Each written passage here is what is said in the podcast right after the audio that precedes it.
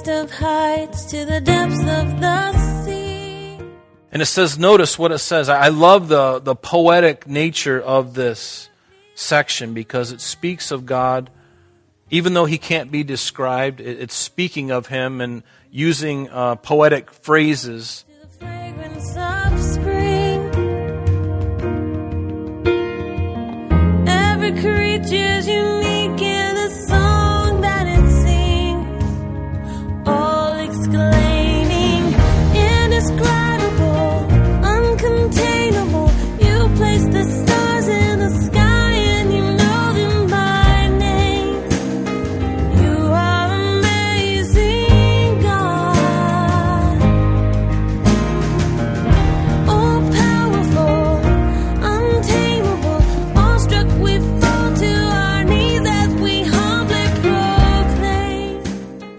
Welcome, everyone. You're listening to Truth in Christ Radio, a Bible teaching radio ministry of Calvary Chapel of Rochester with Senior Pastor Rob Kellogg. Who was told every lightning bolt where it should go? Or seen heavenly stars. As David summarized his life with God, he emphasized his relationship with God as being simple. He cried out to God, and God heard. David also knew that God could not hear the distress of his people without David taking action on their behalf. God was so concerned about David's problem that it seemed to David as if God shook the earth to meet his needs. What is most impressive is the magnificent way the psalmist describes God rising from his throne in heaven in response to his servant's cry. God promised us the same response to our cry for help. Now here's Pastor Rob. It happens in the Valley of Rephaim. They, they, they get in their battle array. David inquires of the Lord. The Lord says, I, I'll give them into your hand. Just follow through, David. So they do, and they get great victory. The next day, it happens again. And most people would say, all right, Philistine War 2.0, let's get it on, right? We'll just go and we'll do the same thing. But notice David, he doesn't presume, he, he calls upon the Lord. He inquires of the Lord, and he says, Lord, shall I go up again? And he says, Nope. Think of what would happen if David, in his bravado and his experience as a warrior, what would have happened if he would have just said, Okay, guys, we did this yesterday, let's just go forward again. Same pattern, play, break, you know, and everybody, it's like a, it's like a football play, you know, and they go down there and they would have got walloped for sure. Because the Philistines, maybe they had something going on that David and his men didn't know, but God knows the hearts of all men. He can overhear what they're thinking, what they're doing. He knows their battle plan already, and he can speak to David and say, David, I want you to do something different. I don't want you to do the same thing. And wouldn't you know it? David listens. And that's a really good thing for us to do, to never presume to inquire of the Lord, even when it's our strong suit, especially when it's our strong suit. Done this many times before. I know how to do this. I've done it millions of times. I don't need to inquire of the Lord anymore. I got this down. This is a piece of cake. Pride goes before a fall and a haughty spirit before destruction. It happens so often. You know, I'm learning that to pray a lot. To pray when you're in the car. I pray on the way on the way here. I pray when I'm on my way back home. I pray in the you know whenever I can. Whenever I'm, I'm always talking to the Lord. See, God even saw to it that David's own son, Absalom, that he wouldn't even be victorious over him because David would call upon the Lord and what? He would trust in him. Like the song we sang tonight, I will trust in you. We really need to trust in the Lord Jesus Christ. Can I encourage you to trust in Him more than you do?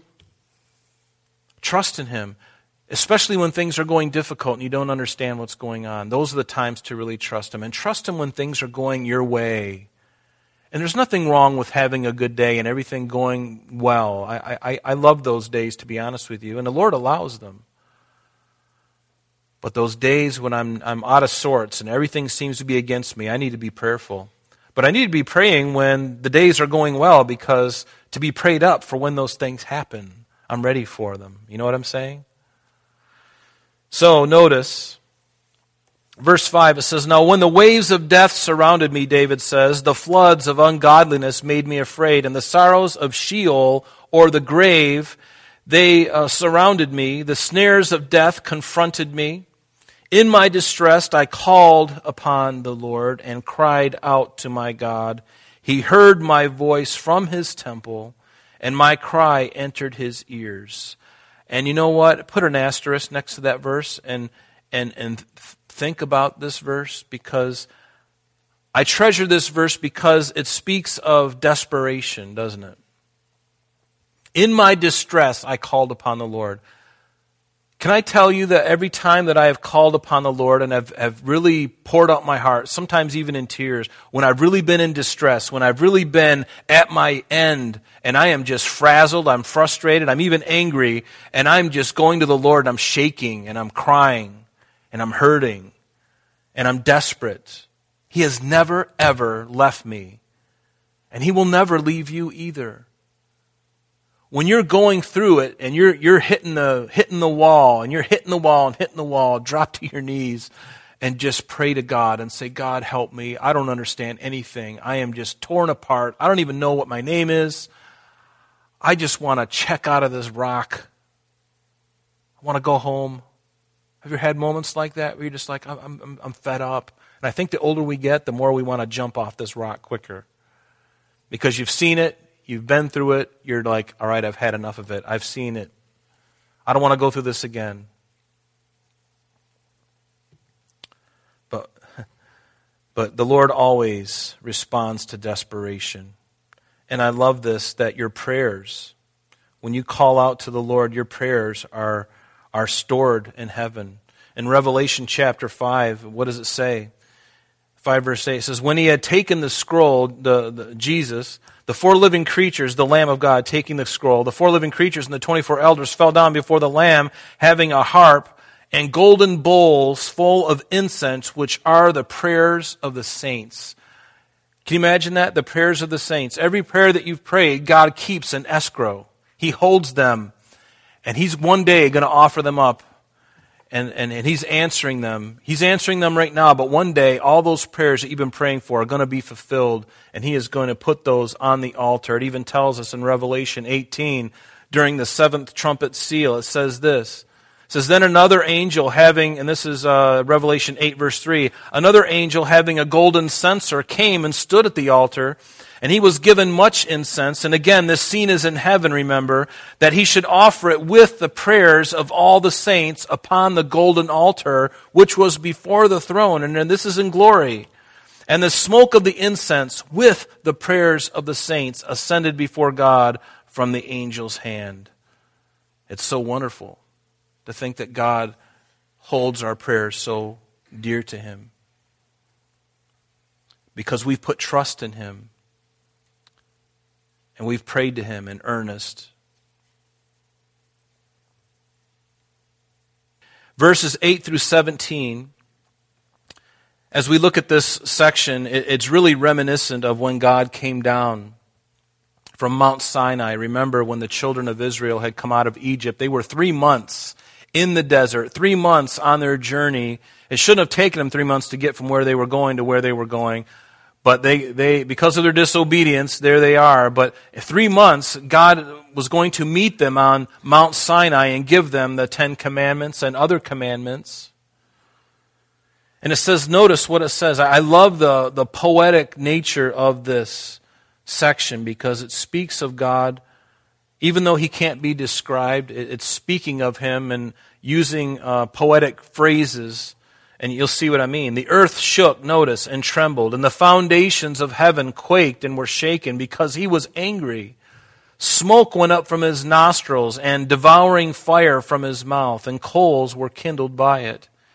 He bowed the heavens also, and came down with darkness under his feet.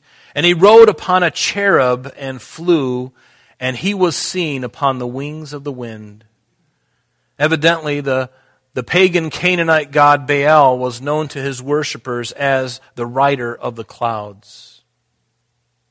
Baal was known as the rider on the clouds, and here God is ascribing that characteristic or that that way of motion to himself. And I love that. He's just going, I don't care what they think. Uh, this, is, this is who I am. And I love that. God is the one who has command over nature and the universe. And David certainly knew this with his flirtations with the Philistines. He knew about this. But notice in verse 12 it goes on. He made darkness canopies around him, dark waters and thick clouds of the skies.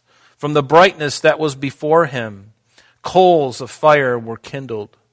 And the Lord thundered from heaven, and the Most High uttered his voice. And he sent out arrows and scattered them, lightning bolts, and he vanquished them.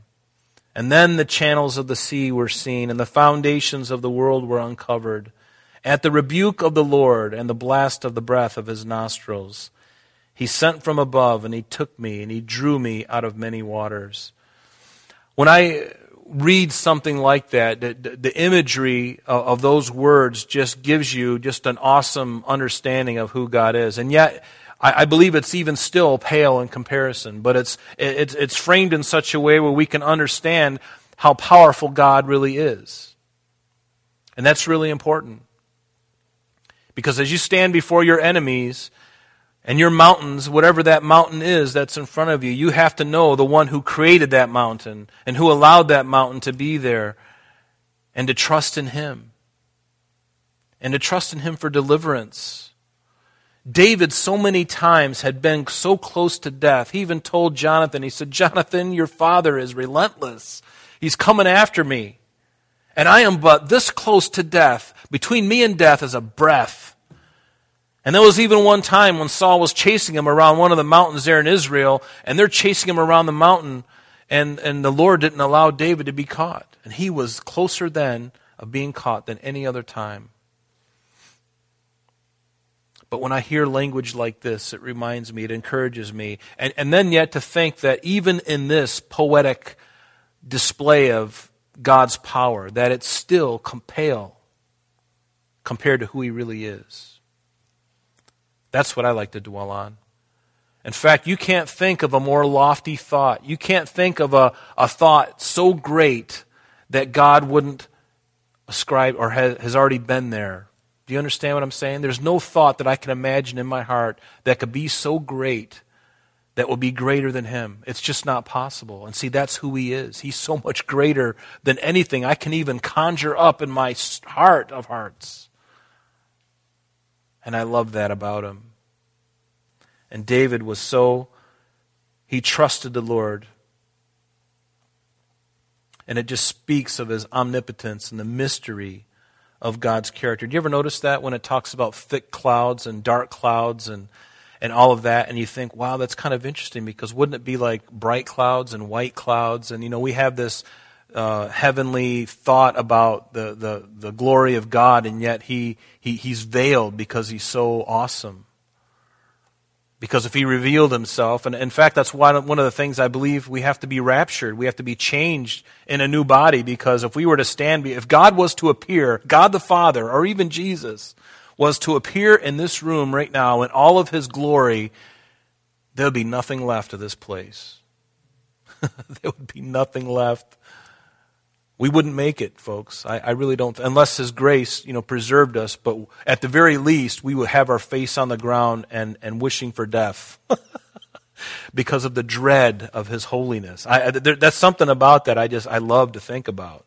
Because I, in this body, I'm full of sin. Even though I'm a believer in Jesus Christ, I know that I am, I've still got so much stuff in my heart. Maybe you can relate. And to see God in all of His beauty and His love and His glory, unbridled. Oh my goodness. He dwells in unapproachable light, the Bible tells us. And for me right now to stand in that presence, I would be a puddle. I would be a puddle. My breath would be taken away from me.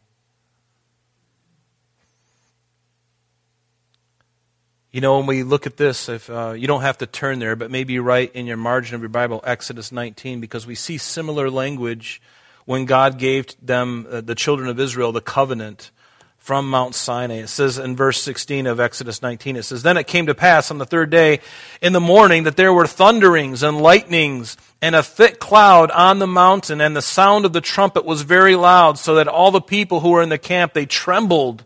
And Moses brought the people out of the camp to meet with God, and they stood at the foot of the mountain. And now Mount Sinai was completely in smoke, because the Lord descended upon it in fire. Its smoke ascended like the smoke of a furnace, and the whole mountain quaked greatly. And then when the blast of the trumpet sounded long and became louder and louder, Moses spoke, and God answered him by voice And then the Lord came down upon Mount Sinai on the top of the mountain, and the Lord called Moses to the top of the mountain, and Moses went up. You know, and when you compare that with what we just read here, which is Psalm 18 as well, it, it just it, it blows you away to think of God, of how awesome He is. Be encouraged by how awesome He is. There's no one like Him. There's no one like Him. There's no one like Him.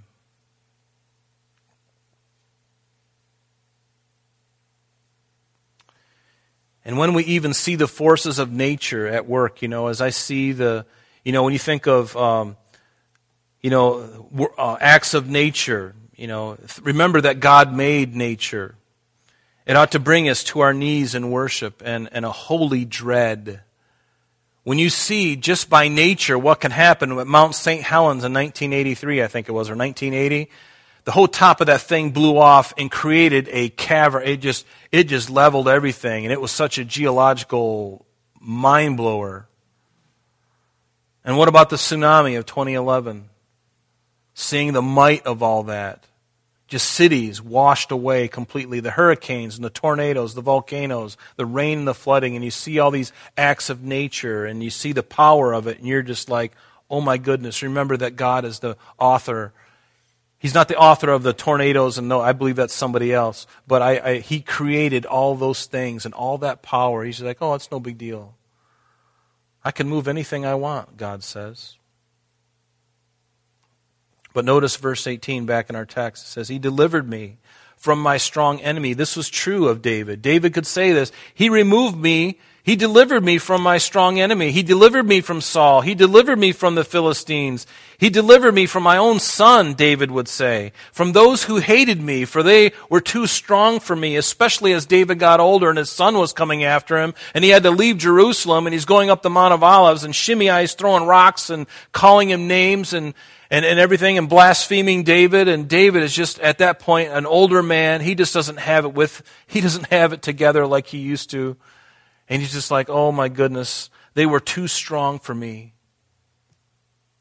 They were too strong for me. And then they confronted me in the day of my calamity, but the Lord was my support. And the Lord hasn't changed. He's going to be your support too. Many of you have gone through really difficult things lately. You've gone through deep waters, and God has been your support.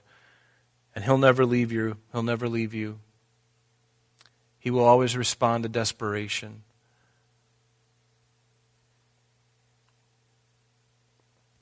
They confronted me in the day of my calamity, but the Lord was my support. Well, so much for the unbiblical phrase, God helps those who help themselves. It's an unbiblical phrase. God helps those who help themselves. No, there's, it's nowhere to be found in the Bible. In fact, God helps those who can't or are unable to help themselves. He is the God of the underdog. He's the God of the wounded. He's the God of the weak. And he also, verse 20, he brought me into a broad place. He delivered me because he delighted in me. The Lord rewarded me according to my righteousness, according to the cleanness of my hands. He has recompensed or awarded me. And verse 21 through 25, as we're going to look at, not only speak of David's experience, but it also speaks of the Lord Jesus Christ. And David was very much aware that he was a sinner. So when he speaks of the cleanness of his hands and these kinds of things, you have to understand that he's speaking, uh, he's speaking through um, a different lens, if you will. He knows that he's a sinner, but he also knows that there's blessings for obedience. He also knows that there's blessings for obedience and turning away from sin. He experienced it because the Bible tells us that all have fallen sinned and fallen short of the glory of God. Psalm 14 tells us that there is, the fool says in his heart that there is no God, that there is no God, that they are all corrupt, God says. They've all done abominable works. There is none who does good. The Lord looks down from heaven upon the children of men to see if there are any who understand, who seek God. But here's the thing they've all turned aside. They have altogether become corrupt. There is no one, not one is good. No, not one. That's what the Bible says. And according to the cleanness of my hands, he has recompensed me. There are blessings again for obedience. I would encourage you to read Deuteronomy 28. Put a little note in the margin of your Bible, Deuteronomy 28. Read the whole thing because it talks about blessings and cursings. If you do these things, God will bless you. But if you don't do these things, you're going to be cursed. your life's going to be a wreck. And when you look around at people's life, you can say, yep, people's lives are a wreck because they've been, they've been totally disobedient to God. Instead of embracing life, they want to destroy life. Instead of telling the truth, they'd rather tell a lie. It's a bitter pill for them at the end. It catches up pretty quickly and it, and it grows like a wave. It's always good to be honest and upfront with the Lord and with everybody that you have to deal with. But notice, um, and he, he will not only reward you, but he will also reward those who are currently doing evil. Hosea tells us that they sow to the wind and they're going to reap, they're going to reap the whirlwind. Proverbs 22 verse 8 tells us, he who sows iniquity will reap sorrow. Isn't that true? Have you experienced it yourself? Have you reaped iniquity when you were younger? I did. I reaped, I reaped, I reaped. I don't know what the right phrase is there. Somebody, uh, can somebody conjugate that verb? I reaped. I reaped that many times. Yes. Today I reap many times. Never mind. Anyway. But the idea is that whatever we sow, we will reap. Do not be deceived, Galatians tells us. God is not mocked, for whatever a man sows, that he will also reap. Psalm 37, verse 9 tells us, For evildoers shall be cut off, but those who wait on the Lord, they shall inherit the earth. And then it goes down at the end and it says in verse 12 of Psalm 37, the wicked plots against the just and gnashes at him with his teeth. And notice in verse 13 it says, the Lord laughs at him for he sees that his day is coming.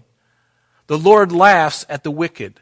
For though, no, no, don't misunderstand this. He loves the people, but if they are continuing in their wickedness, God is going, he's laughing at them. What are you doing? It's folly to go against the Lord. It's folly to go against Him. And He knows that their day is coming. If they don't turn from their sin, their day will come, and it will not be a good day. Vengeance is mine and recompense. The Lord will judge His people. When He sees that their power is gone and there is no one remaining, bond or free, that's the Lord. Vengeance is His, it belongs to Him. So back in verse 22 in, in, the, in our verse tonight, he goes on, David, he says, For I have kept the ways of the Lord and have not wickedly departed from my God. For all his judgments were before me, and as for his statutes, I did not, de- I did not depart from them. That's a really good way to think of it. It's a good heart to have. I don't want to depart from your ways, Lord. I want to learn. I want to grow. I want to live. And I was also blameless before him, David says, and I kept myself from my iniquity. Now, and therefore the Lord has recompensed me according to my righteousness, according to the cleanness of, of uh, in his eyes. And you know, this may seem... That concludes our time for today, but please join us next time as Pastor Rob continues our study in the book of 2 Samuel.